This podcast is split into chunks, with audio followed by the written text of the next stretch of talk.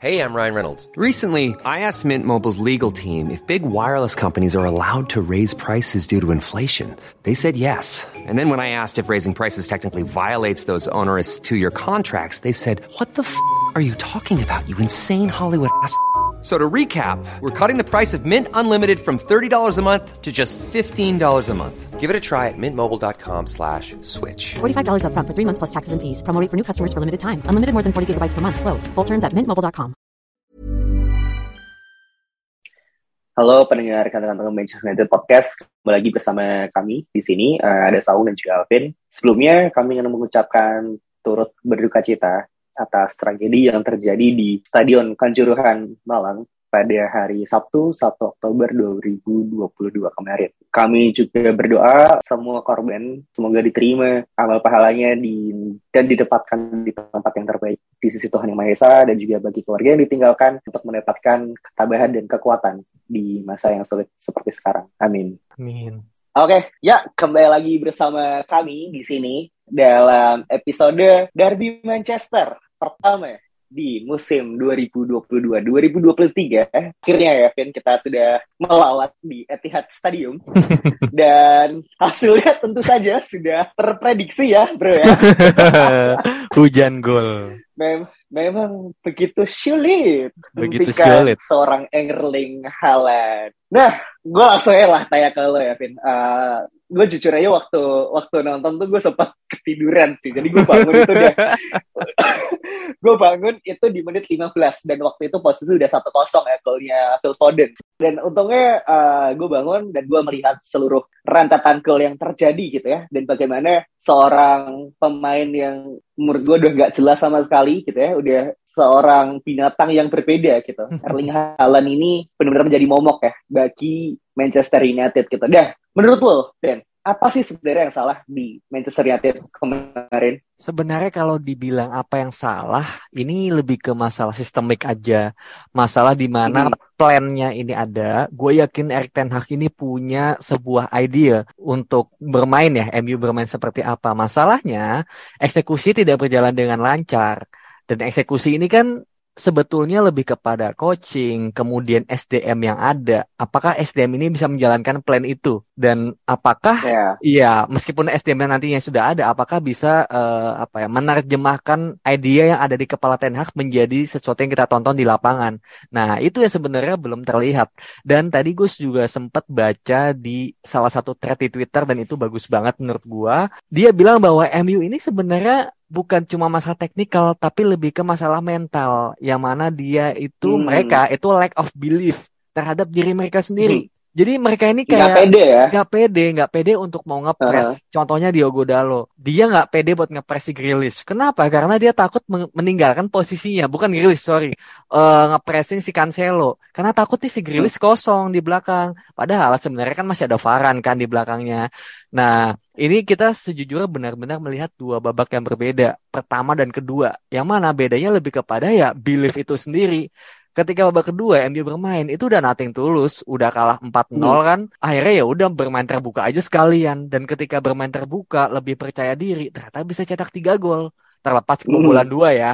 Cuma at least Betul. kalau kita lihat tiga gol MU itu prosesnya build up dari belakang semua loh, bukan counter attack ataupun fast break, tapi benar-benar build up dari belakang yang bisa keluar dari pressingnya City dan itu menurut gua modal yang sangat bagus buat next matchnya ya. Jadi bisa kita simpulkan bahwa di babak kedua ini kita menang 3-2 ya, Vin ya? Betul, dan gue gue sebenarnya gue sebenarnya menghitungnya dari babak kedua sih.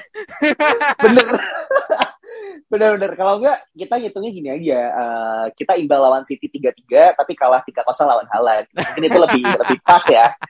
Iya benar gitu. benar benar. Cuman kalau dari gue pribadi gitu ya, uh, gue setuju sih bahwa memang ada sedikit ini ya, uh, bukan sedikit sih, memang sangat-sangat terlihat bahwa para pemain United ini kelihatan nervous untuk ngelawan Pepnya Manchester City gitu. Jadinya kayak seolah kita tuh jadi tim yang berbeda gitu. Uh, kalau misalnya kita lihat lawan Liverpool atau lawan Manchester City, eh lawan Arsenal itu kayak dua tim yang berbeda men gitu. Dan itu salah satunya ya karena mental itu tadi gitu. Benar. Kalau misalkan tadi lo bilang bahwa di babak kedua permainannya lebih oke, okay, gue setuju karena itu yang memang dia tunjukkan kan ketika lawan, lawan Arsenal bahwa permainan sedikit lebih terbuka dan juga kita secara formasi dan juga permainan lebih kolektif, lebih sistemik. Mm-hmm. Memang harusnya itu seperti itu. Itu gue nggak tahu kenapa United itu jadi tim yang berbeda sih di babak pertama gitu. Mm-hmm. Dan mungkin menurut gue ya jawabannya itu satu yaitu Erling Haaland. Tapi kan babak kedua Erling Haaland juga masih ada. Cuma masih ada sih. Cuman kan dia udah nyetak berapa gol tuh anjing tiga atau dua tuh. Jadinya kayak defense kita tuh sangat terlalu fokus pada Erling Haaland Terus melupakan di lini tengah yang kayak jalan-jalan di taman, men. Lo lihat berapa kali Kevin De Bruyne dan juga Gundogan tuh kayak ruang di depannya tuh bener-bener luas banget gitu. Mm, mm. Dan ini kan tindakan kriminal ya, membiarkan seorang Gundogan dan Kevin De Bruyne ini jalan-jalan di lini tengah, ngerti gak lo? Itu yeah, kan yeah, yeah. tinggal passing doang gitu ke Erling Haaland. Makanya yeah. waktu gue sempat baca interviewnya Pep gitu ya, yang membandingkan antara Erling Haaland dan juga Lionel Messi gitu. Pep bilang bahwa ya Erling Haaland itu butuh timnya untuk mencetak gol. Sementara Lionel Messi itu enggak, dia bisa bikin gol sendiri. Nah, untuk mematikan Erling Haaland, berarti kan lo perlu mengunci lini tengah ini kan, gitu. Benar, Menurut gue, yang salah dari kemarin adalah kita justru terlalu fokus dengan Erling Haaland, gitu, dan melupakan bahwa ya motornya tuh dari Kevin De Bruyne, men. Hmm, iya iya iya, benar benar. Benar, memang memang lini tengah ini kan kemarin ketika di preview ya, itu gue juga sempat bilang bahwa kekhawatiran gue yaitu ada di lini tengah. Yang mana gue sangat yakin kemarin bahwa MU ini akan memasang winning timnya seperti biasa. Dan winning tim kita kan tengahnya itu adalah Scott dan juga Erikson. Yang mana kita tahu sendiri bahwa Erikson ini bukanlah tipe pemain yang seperti Fred yang bisa uh, intercept, tackle, dan iya bisa merebut bola lah, punya stamina tinggi. Dia lebih kepada di playing playmaker yang elegan di lini tengah dan menurut hmm. gua itu juga salah satu sedikit kenaifannya Erik Ten Hag yang lupa bahwa ini Manchester City Setuju yang, gua. yang kualitas pemainnya itu di atas Arsenal. Meskipun ya gua akui permainan itu mirip banget sama Arsenal, cuma kualitasnya lebih bagus dua level di atasnya Arsenal. Kalau Arsenal kita hmm. kemarin ada blunder tapi nggak dihukum karena ya it's Arsenal ya kan uh, penyelesaiannya tidak sebaik Manchester City dan nggak ada Erling Haaland. Tapi sekarang ketika kualitasnya jauh lebih bagus, kita dihukum berkali-kali, men, dengan kesalahan yang sama. Jadi menurut gue um, untuk match selanjutnya, gue merasa bahwa Ten Hag harus sedikit berkompromi dengan para pemain MU bahwa mereka betul belum bisa bermain seperti yang dia inginkan. Jadi salah satunya adalah harusnya menurut gue sepertinya nextnya adalah menambah amunisi di lini tengah dengan pemain seperti Fred atau Casemiro sekalian mainin jadi double pivot dua-duanya. Kemudian Erikson jadi um, ya CM-nya lah atau atau AM-nya dan kemudian Bruno bisa digeser ke bagian sayap. Kayak gitu sih. Kemarin gue juga kita lihat ya Sancho jelek banget mainnya. Bahkan gol pertama itu gara-gara Sancho salah ini ya, salah oper. Yang mana kalau Sancho berhasil oper ke Bruno, itu kita udah tiga lawan dua men. Kita kita bisa counter attack di sana. Cuma gara-gara counter attack hmm. kita yang jelek, kita di counter balik gitu loh. Lu kalau perhatiin ya, gol City itu banyak yang counter attack men. Gara-gara kita yeah. mau counter attack tapi gagal. Kemudian di counter balik, men kita kita kemakan nama senjata kita di masa lalu gitu. Dan kita golnya tuh gol dari build up ini kan anomali banget sebenarnya setuju sih gue setuju setuju banget lah dan menurut gue 6-3 ini skornya sangat simbolis ya dalam artian ini kan menunjukkan bahwa enam tahunnya Pep Guardiola dan tiga bulannya Erik Ten Hag ini memang ah, benar-benar iya, digambarkan iya, sih. dalam betul, betul. dalam derby match kemarin gitu. Jadinya uh, gue setuju gitu kalau bilang Erik Ten Hag mungkin sedikit naif gitu ketika dia memilih pemain-pemain yang on form ya. Tapi dia melupakan bahwa ini ya Manchester City gitu. Kalau misalnya gue jadi Ten Hag gitu, mungkin gue nggak akan memainin Erikson, mungkin gue akan pasang Fred atau mungkin Casemiro di sana gitu. Karena ya itu tadi gitu, untuk lawan tim low block atau mungkin lawan tim lainnya gitu ya di Premier League, Erikson sangat-sangat luar biasa gitu. Dia bisa pecah berapa layer defense gitu ya, dia bisa bikin kreativitasnya jadi senjata yang mematikan gitu. Cuman untuk melawan lini tengah Manchester City gitu yang sangat-sangat luar biasa gitu terutama di Kevin De Bruyne dan juga Bernardo Silva dan juga Gundogan lo nggak bisa cuma pasang Scott McTominay untuk jadi destroyer doang bro. Iya yeah, it will never it will never work man gitu. Kalau misalkan ada Fred di sana gitu dan gue yakin mungkin di match sebelumnya di zamannya Ole Gunnar Solskjaer gitu let's say di waktu McFred masih oke-oke nya itu dua pemain itu kalau di derby pasti oke banget gitu. Ya karena itu tadi dua pemain ini memang pressingnya selalu kencang gitu di lini tengah gitu dia berusaha mem memenangkan lini tengah itu semaksimal mungkin gitu dan ini yang kita tidak bisa lihat kemarin gitu dan katanya gitu ya setelah pertandingan babak pertama selesai gitu staff Manchester City ini mendengar teriakan-teriakan yang sangat kencang ya dari Lisandro Martinez dan juga dari Bruno Fernandes gitu. Nah, menurut lo gitu, ketinggalan 4-0 men. Terus uh, kapten kita Bruno Fernandes akhirnya memuncak lah emosinya gitu dan juga Lisandro Martinez gitu. Ini apakah pertanda baik atau pertanda buruk ya di ruang ganti kita ini? sebenarnya agak sulit ya karena kita nggak tahu persis apa yang terjadi di, di ruang ganti. Cuma kalau gue lihat dari reaksi di babak kedua, permainan yang menjadi seperti ini, jadi bagus mainnya, kemudian bisa cetak tiga gol. Menurut gue ini bagus banget gitu bahwa apa yang terjadi di ruang ganti mungkin lebih kepada membakar semangat tim itu aja gitu loh sumpah serapah ini bukan yang saling ngatain dan menyalahkan satu sama lain ya atau lepas tanggung jawab ya seperti ya kita tahu sendiri lah ya gitu jadi hmm. jadi nah tapi di sini lebih kepada saling membakar semangat satu sama lain dengan sumpah serapah yang mungkin ya lu kalau misalnya udah temen banget udah bro banget lu kan kadang lu ngatain juga udah bodoh amat gitu loh tapi maksudnya baik ya. jadi menurut gua itu adalah bentuk dari seorang kapten kita Bruno Fernandes untuk menyemangati satu timnya gitu. Dan ya kita bisa lihat di babak kedua kita menjadi tim yang berbeda lebih semangat. Gini lu udah ketinggalan 4-0 tapi lu masih bisa cetak 3 gol di babak kedua gitu. Itu kan terlepas dari gue yakin Manchester City juga udah sedikit ngerem ya. Tapi still lah yeah. gitu lu tetap bisa cetak 3 gol dari proses build up yang mana mereka tetap pressing loh.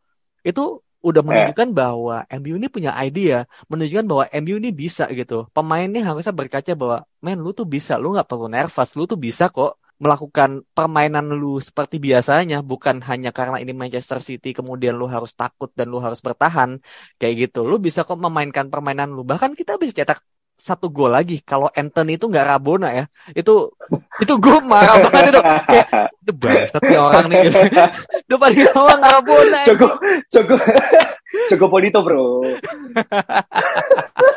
Ya ya untungnya sih dimaafkan ya oleh gol pertamanya yang keren banget sih.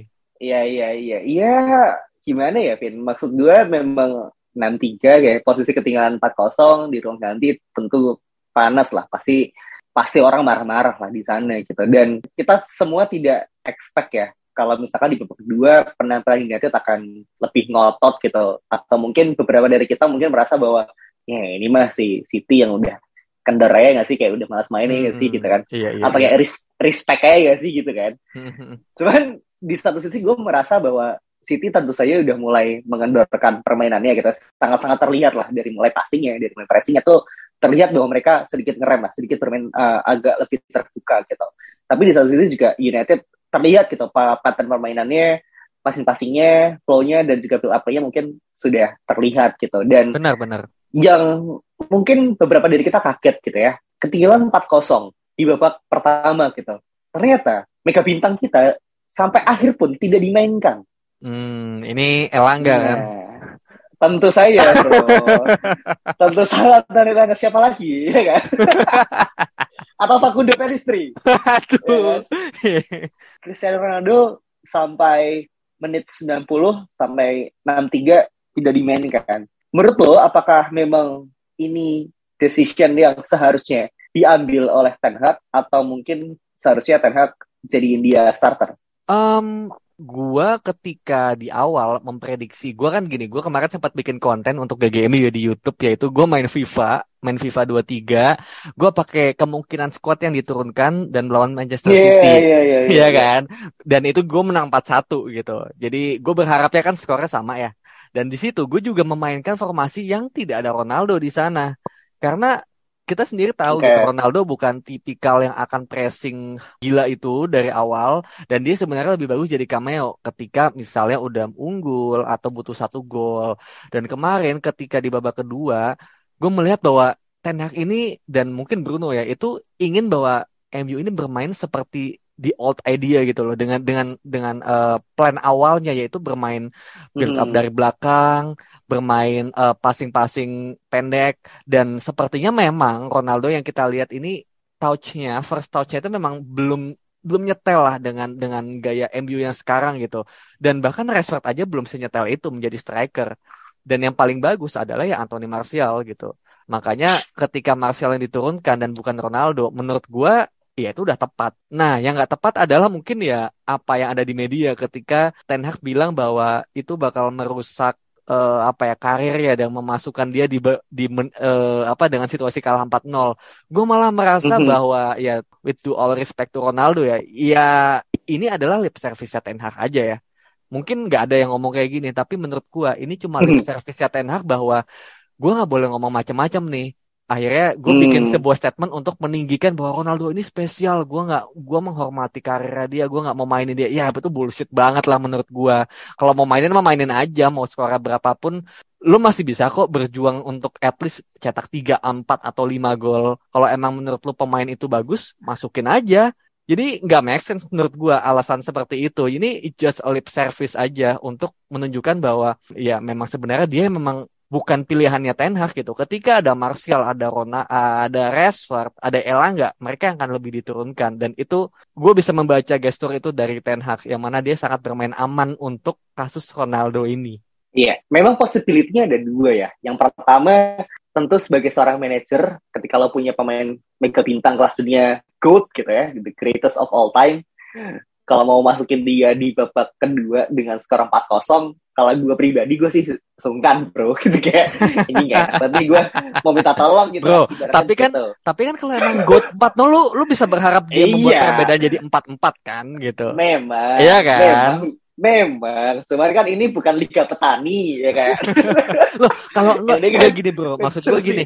Kalau kalau lu sungkan berarti lu under value yourself dong gitu. Lu merasa bahwa lu nggak mampu ngejar jadi empat empat kan iya kan? Nggak make sense betul. dong. ini, uh, betul. Dan ini akhirnya membawa kita ke possibility yang kedua gitu. Yaitu sama seperti yang lo bilang bahwa memang dia tidak cocok dengan skema yang Ten miliki gitu.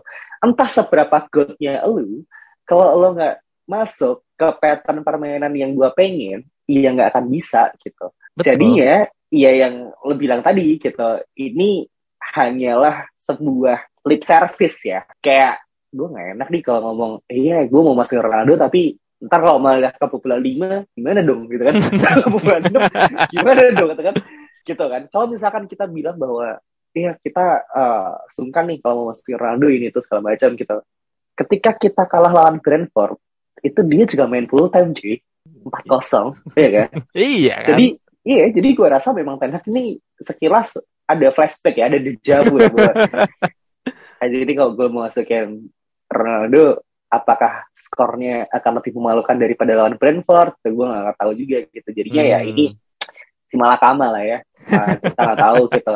Ya semoga aja uh, ah, gue sih berharap tetepan di musim kan masih panjang ya kita masih 8 match gitu di Oktober ini bahkan kita gue nggak tahu ada akan ada berapa match lagi yang kita tentu akan mainkan gitu dan Ronaldo will have a part to play gitu di hmm. di musim ini gitu hmm, dan di Europa League ya tentu di Europa League, di Carabao Cup, di FA Cup gitu. Dan gitu bro tuh, my good bro. Iya. Cuman yang, yang jelas gue berharap bahwa uh, di mana pun dan kapan pun dia main nanti, um, harusnya dia bisa memberikan kontribusi yang lebih dan Ten Hag harusnya tahu lah gimana caranya untuk memanfaatkan si good ini gitu hmm, sih. Ya itu di bangku cadangan ya. Ya itu di bangku cadangan super sub lah. Super sub. Super sub. Betul betul betul itu yang itu, itu udah paling make sense sih. Mm -mm. Yeah. Nah, super sub ketika memang dibutuhkan dan sepertinya bisa kan. Dan ketika yeah. Iya. kemarin memang sepertinya kayak wow udah 4-0 gue masukin pemain yang memang go tapi nggak cocok dengan skema. Itu ya benar yang lu bilang gitu. Ini bisa uh, apa ya berbalik arah gitu. Skornya malah bisa lebih jelek dan malah malah mungkin kita juga nggak bisa menunjukkan permainan kita yang kita inginkan gitu yang Ten Hag inginkan gitu. Karena lu memainkan pemain yang yang sebetulnya memang nggak fit gitu loh. Gue yakin Ronaldo yeah, sangat yeah, berusaha yeah. gitu. Cuma ya ketik it, it it's about the profile bukan dan itu tidak mendefinisikan lu pemain bagus atau enggak gitu. It's just the profile aja yang cocok gitu kan. Jadi dengan hmm. kita atau gue ya mungkin ya uh, bilang bahwa Ronaldo ini nggak cocok dengan skema bukan berarti dia nggak hebat dia hebat cuma skemanya aja yang tidak bisa cocok gitu dan Eh, ya itu ya namanya juga udah berumur ya wajar aja pasti ada beberapa hal yang berkurang. Betul. Dan yang bangke adalah netizen-netizen ini ya sekarang gitu ya. Manggil dia tuh udah bukan CR7 lagi bro. Apa tuh? CR37. si,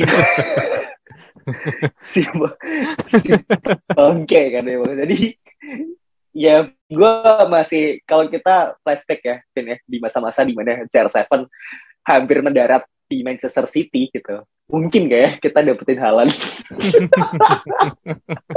Ah, g- gimana ya? Gua, Gue gua kayak, ya. aduh. Tapi kan kita juga baca berita kemarin kalau Haaland dan bapaknya itu tidak memasukkan MU bahkan di top 7 klub mereka tujuannya gitu loh. Jadi ya sepertinya memang udah diatur sama bapaknya ya supaya dia nggak ke MU gitu. Jadi terlepas Ronaldo ke City atau enggak, Haaland mungkin bakal pindahnya ke Madrid bukan ke kita gitu. Jadi kayak setelah membaca berita kemarin kayak ya udahlah memang it's not meant to be aja. Lo tau gak nih eh, kekalahan kita ya kemarin 6-3 itu sebenarnya salah siapa? Siapa tuh? Menurut gue, menurut gue ini salah Roy Keane, men. Roy Keane tuh harusnya nendangnya bukan di kaki atau di biji ya, kata netizen. Iya iya, gue juga baca itu. Berarti dia brengsek bro, nih Hmm, belum lahir ya berarti ya pada saat itu ya. Kayaknya sih dia belum lahir pada saat itu. Gitu. Hmm, Gue Iya.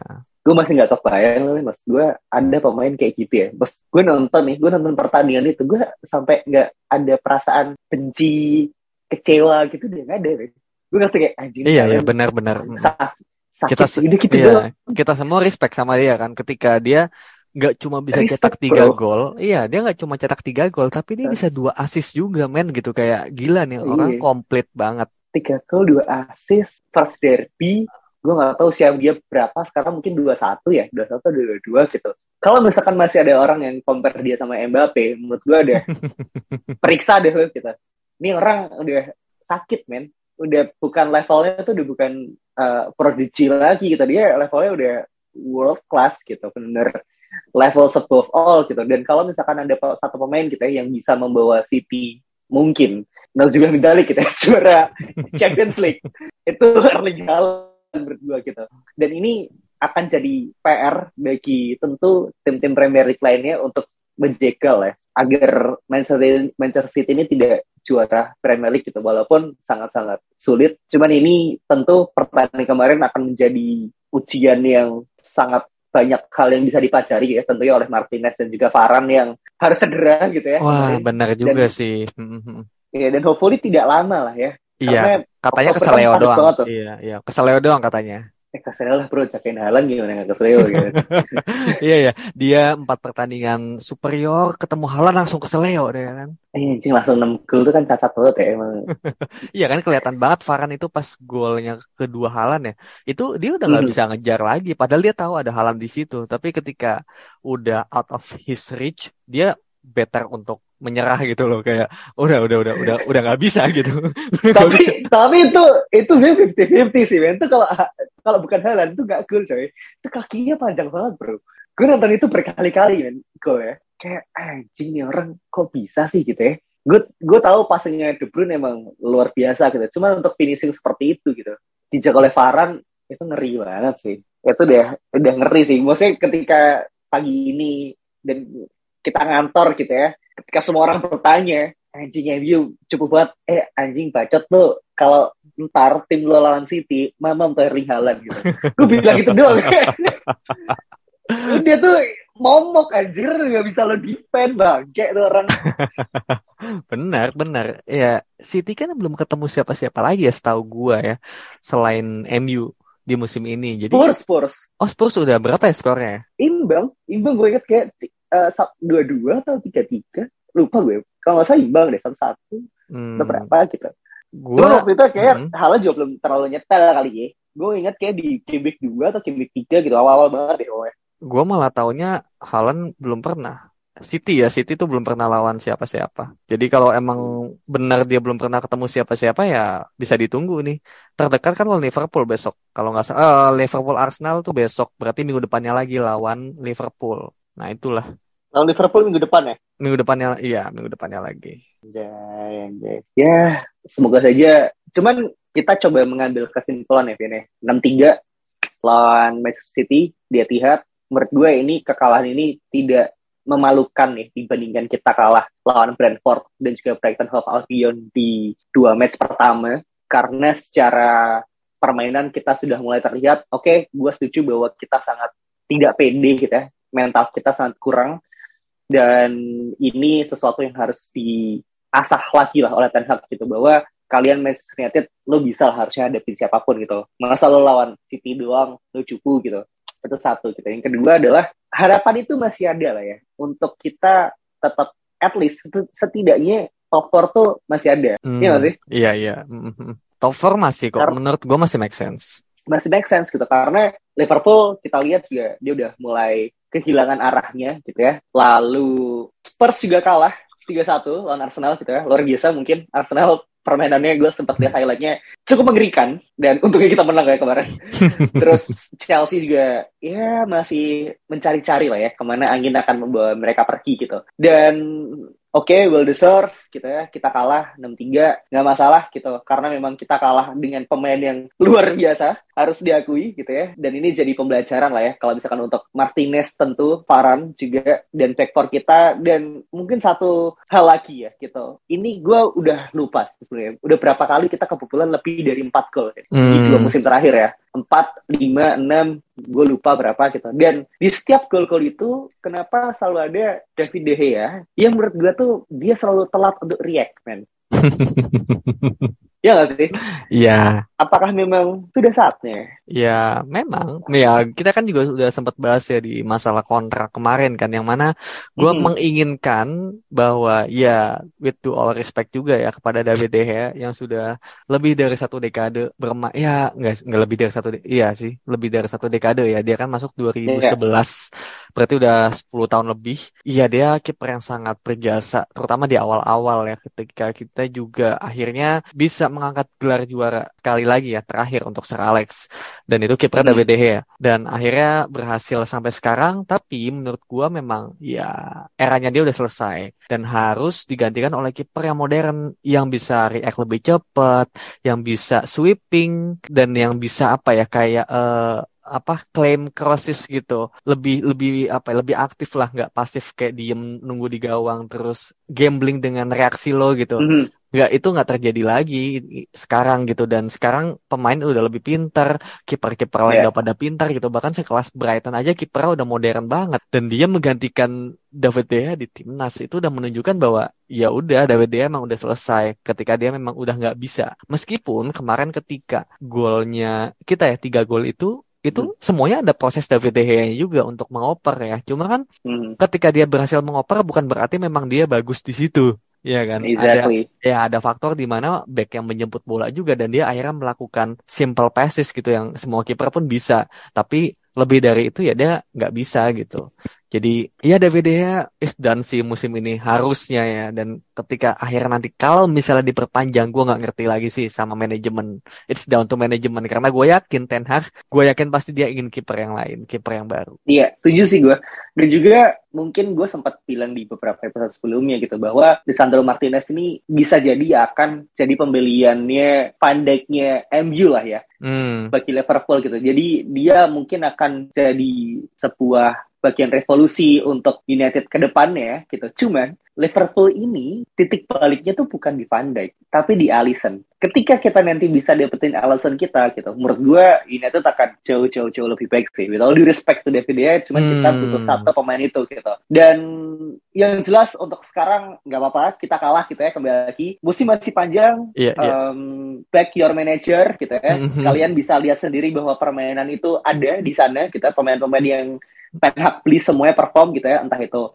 Malaysia, entah itu Varan, entah eh sorry, entah itu Martinez dan juga Erikson dan juga Anthony gitu semuanya perform bahkan uh, beberapa di antaranya juga dapat player of the month gitu ya mm-hmm. Ten Hag juga dapat ya manager of the month betul juga, betul gitu. dan the least we can do adalah ya take your management gitu ini kita dapat seorang manager yang punya visi brilian gitu dan mm-hmm. Pep juga bilang sendiri kalau misalkan dia nggak United gue pengen Erik jadi suksesor gue di City gitu. Jadi kalian bisa nilai sendiri lah bahwa seorang Pep Guardiola aja menilai Erik sebegitu tingginya gitu. Benar, benar, benar. Oh. Dan ya selain back your manager adalah satu hal mungkin gue pengen kita sebagai fans tidak melihat bahwa kekalahan 6-3 melawan Manchester City itu adalah sebuah kemunduran ya. Jadi menurut Betul. gue ya menurut gue ini bukan kemunduran gitu. Bahwa kita kebobolan 6 oke okay, itu hanyalah apa ya kayak kelemahan kita yang akhirnya terekspos gitu loh. Mm-hmm. Yang akhirnya terekspos oleh tim yang jauh lebih efisien dan lebih baik. Yang mana sebenarnya kelemahan itu udah terlihat dari beberapa match sebelumnya lawan Liverpool dan Arsenal itu udah ada. Cuma mereka tidak menghukumnya aja aja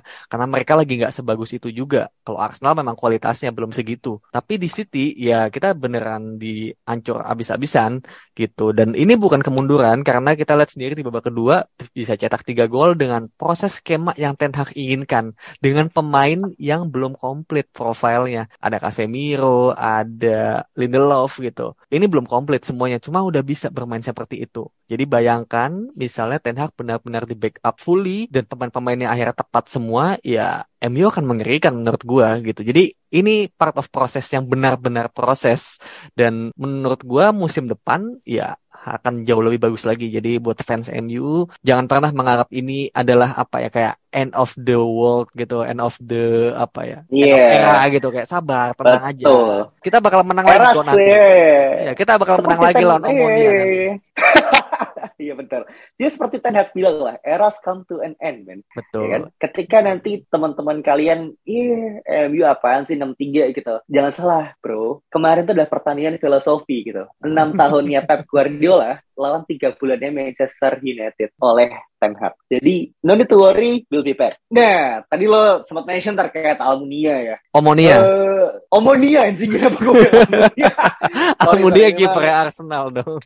Oh iya, pantesan. Omonia. Eh, uh, Europa League. Tentunya gue berharap akan ada penurunan permain pemain yang berbeda ya. Kita ketika kita nanti melawat. Gue lupa apa kita ke sana atau kita ke sana. Ya? Kita ke sana. Oke. Okay. Jauh away ke Omonia si Siprus. jauh gitu ya.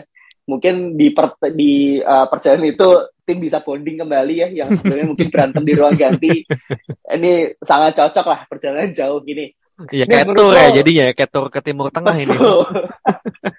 Betul. Mungkin ya sedikit aja lah gitu apa yang lo harapkan United bisa memberikan perbedaan seperti apa sih gitu yang lo harapkan Win ketika lawan Omonia besok? Satu hal gue ingin melihat Ronaldo ini berkontribusi ya seperti yang di starter awal berarti. starter pasti starter setelah kemarin nggak okay. main ya 90 menit nggak mungkin dong lawan Omonia Betul. di League dia tidak bermain lagi tuh nggak mungkin gitu jadi pasti bermain dan gue juga yakin pasti ada beberapa perubahan lagi gitu mungkin di sektor back kiri ya mungkin Shaw akan bermain kemudian kalau back tengah ya udah pastilah mereka-mereka lagi karena nggak ada lagi kan.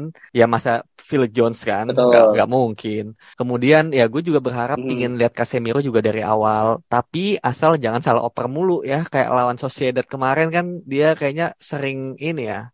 Kalau nggak salah oper dia juga sering kayak kelewat gitu. Jadi gue berharap Casemiro ini bisa bermain dengan baik gitu. Tapi sepertinya Erikson memang akan tetap bermain gitu. Entah kenapa Tenak ini sama Erikson ini kayak kayak Frankie De Jongnya lah gitu.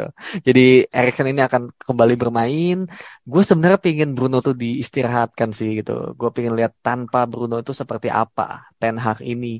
Masa iya ketergantungan lagi sama Bruno kan gitu. Jadi kayak gue pingin ada beberapa hal yang berubah dan ke ya tadi Ronaldo termasuk itu dan ya semoga Sancho juga bakal lebih baik lagi sih permainannya di match ini ya masih mumpung lawan tim kecil gitu dia harus bisa menunjukkan dan mengembalikan formnya seperti pas lawan Sheriff kan dia golnya keren. Setuju sih. Um, gue berharap besok jadi pertandingan yang tepat juga ya untuk Ten Hag memainkan Casemiro dan juga mencoba mencoba kiper yang berbeda sih sejujurnya gitu. Hmm, apakah nanti Tom Hinton di Tom Hinton gitu dimainkan gue ngerti apakah Ten Hag berani gitu ya. Cuman kita butuh different profile sih. Apakah memang Tom Hinton bisa atau enggak kita gitu, memberikan contoh dan pelajaran gitu bahwa ya pertandingan yang diinginkan oleh Ten Hag itu yang permainnya seperti ini gitu. Karena kita juga tidak pernah tahu kan Tom Hinton itu permainnya seperti apa gitu sampai sekarang.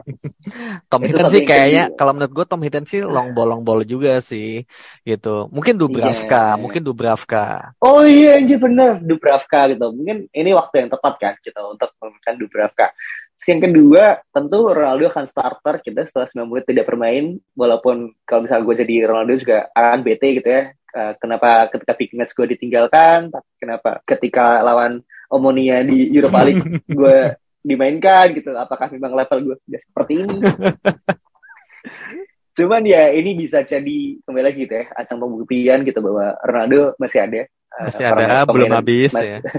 belum habis gitu ya. karena gol yang terakhir juga di Europa League kan Iya, penalti ya. penalti betul dan sudah sui-sui gitu mungkin kita akan Sui-sui. mendengarkan sui-sui selanjutnya oleh Ronaldo gitu dan untuk Sancho gue rasa ya gue nggak tahu sih ke mana rasa pede dia yang ada di Dortmund ini menghilang gitu ya dan hopefully kita bisa segera melihatnya kalau Omonia ya I think gue tidak kita tidak ingin prediksi skor ya Pian ya kita Ya, sudah jangan ya. menghilangkan segmen prediksi skor ya karena itu sudah cukup jadi pecucu lah ya. Cuman yang jelas kita tidak akan sesulit melawan Real Sociedad. Thank you so much semuanya dan kembali lagi di episode selanjutnya. Bye bye. Planning for your next trip? Elevate your travel style with Quince. Quince has all the jet setting essentials you'll want for your next getaway, like European linen, premium luggage options, buttery soft Italian leather bags, and so much more. And is all priced at 50 to 80% less than similar brands. Plus, Quince only works with factories that use safe and ethical manufacturing practices. Pack your bags with high-quality essentials you'll be wearing for vacations to come with Quince. Go to quince.com slash pack for free shipping and 365-day returns.